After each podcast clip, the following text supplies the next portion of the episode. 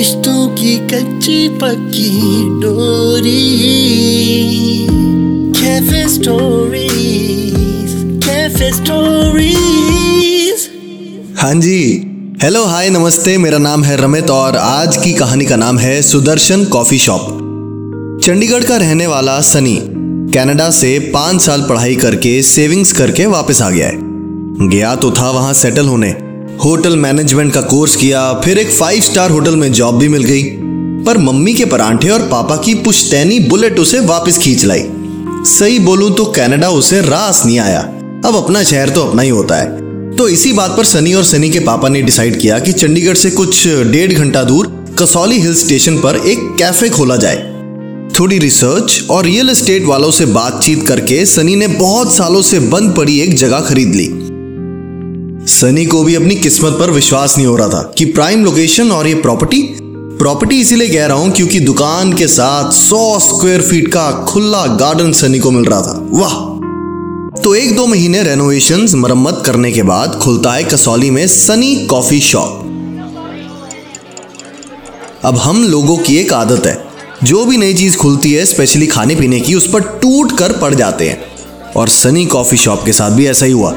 एक छोटा सा कॉफ़ी शॉप, साथ में गार्डन और उसके सामने कसौली के पहाड़।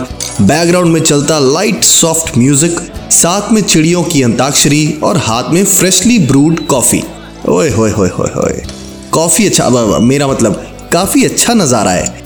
पर एक महीने बाद ये नज़ारा कुछ बदलने लगा। पहले एक दो कस्टमर्स ने शिकायत की। कि जब वो अपनी कॉफ़ी छोड़कर वॉशरूम गए या आसपास बाहर टहलने गए और वापस आए तो उन्हें लगा कि जैसे किसी ने उनकी कॉफ़ी थोड़ी पी ली है। सनी ने सोचा कि कई बार ऐसा होता है, ऐसे कस्टमर्स आ जाते हैं जो ऐसे टैक्टिक्स करते हैं। तो सनी ने उनको एक फ्री कॉफ़ी दे दी, पर फिर ऐसी शिकायतें बढ़ने लगी। कस्टमर सेटिस्फैक्शन कस्टमर एग्रेशन में बदलने लगा। अब हर कॉफ़ी गोअर को लगने लगा कि उनके साथ प्रैंक हो रहा है या उस कॉफ़ी शॉप के वेटर्स प्रोफेशनल नहीं है। सनी ने पहले तो अपना स्टाफ चेंज किया, फिर कॉफ़ी शॉप में कैमरास लगाए, पर इन सबसे भी कुछ हासिल नहीं हो रहा था। ना तो स्टाफ कोई शरारत करता था, और ना ही कैमरा से कुछ पता चल पा रहा था कि लोगों की कॉफ़ी, चाय, लेमनेट वगैरह की क्वांटिटी कम क्यों हो रही है, वो भी अपने आप। धीरे धीरे पूरे कसौली में ये बात फैल रही थी, और जहाँ कुछ दिन पहले लोग इस कॉफ़ी शॉप पर टूट पड़े थे, अब वही लोग इसके टूटने की मन्नत मांगने लगे। सनी को समझ नहीं आ रहा था कि वो क्या करे। अपनी कॉफ़ी शॉप के सामने खड़ा अपने आप को हेल्पलेस फील कर रहा था। तभी वहाँ से एक सत्तर साल का आदमी गुजर रहा होता है। Crisp white shirt brown trouser हाथ में वॉकिंग स्टिक सनी की कॉफ़ी शॉप को देखकर वहाँ रुक जाता है और घूरता रहता है। सनी की नज़र उन पर पड़ती है। वो उनके पास जाता है। क्या बात है अंकल जी? मेरे यार का ढाबा खुल ही गया। मैं कब से आपका यार बन गया? बच्चे मैं तेरी बात नहीं कर रहा। अपने दोस्त की कर रहा हूँ सुदर्शन। हैं? सनी को लगा कि उम्र के कारण वो बहकी बहकी बातें कर रहे हैं। अंकल जी आप जाओ यहाँ से प्लीज़। है? क्यों जाऊँ? अपने दोस्त के ढाबे पर खाना खाकर जाऊँगा।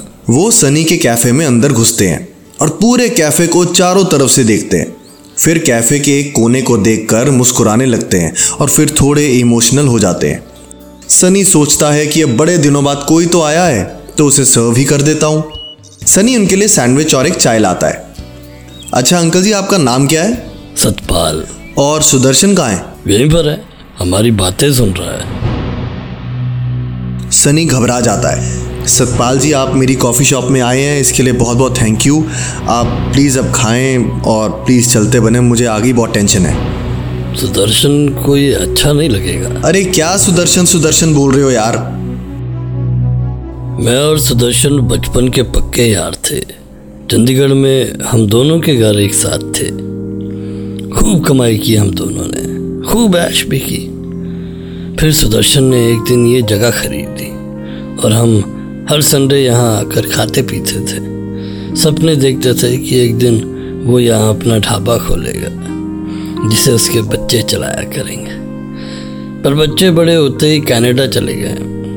बीवी भी उसके तीन साल बाद, चल बसी। और सुदर्शन का ये सपना अधूरा रह गया। अकेला इंसान भीड़ में भी अकेला होता है, जब उसके अपने उसके साथ ना हो। मरने से कुछ दिन पहले मेरे साथ यहाँ आया था, और अपनी खंडर ज़मीन को देखकर उसने मुझसे कहा, सतपाल, मेरे का ध्यान रखी। सतपाल ये कहकर चुप हो गया। आँखों से आँसू टपकने लगे। उसने कॉफ़ी शॉप के उसी कोने को देखा मुस्कुराया और फिर कहा मैं चलता हूँ। बच्चे मेरा इंतज़ार कर रहे होंगे। सतपाल वहाँ से चला जाता है पर उसकी बातें सनी के दिमाग में बस जाती हैं और वो किसी सोच में डूब जाता है। कुछ दिन अपनी कॉफ़ी शॉप बंद रखता है और बोर्ड पर लिख देता है अंडर रेनोवेशन। और फिर कुछ दिन बाद वो कॉफ़ी शॉप खुलती है। सतपाल एक महीने बाद फिर से आता है। उस कॉफ़ी शॉप को देखता है। उस कॉफ़ी शॉप का नया नाम पड़ता है। मुस्कुराता है और उस भीड़ भरी जैम पैक्ड कॉफ़ी शॉप के अंदर जाता है।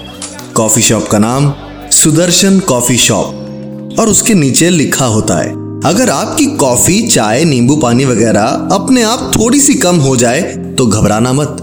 सुदर्शन को आपकी कंपनी अच्छी लग रही है।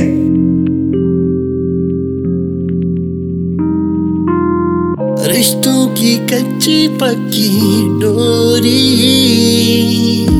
Cafe stories cafe stories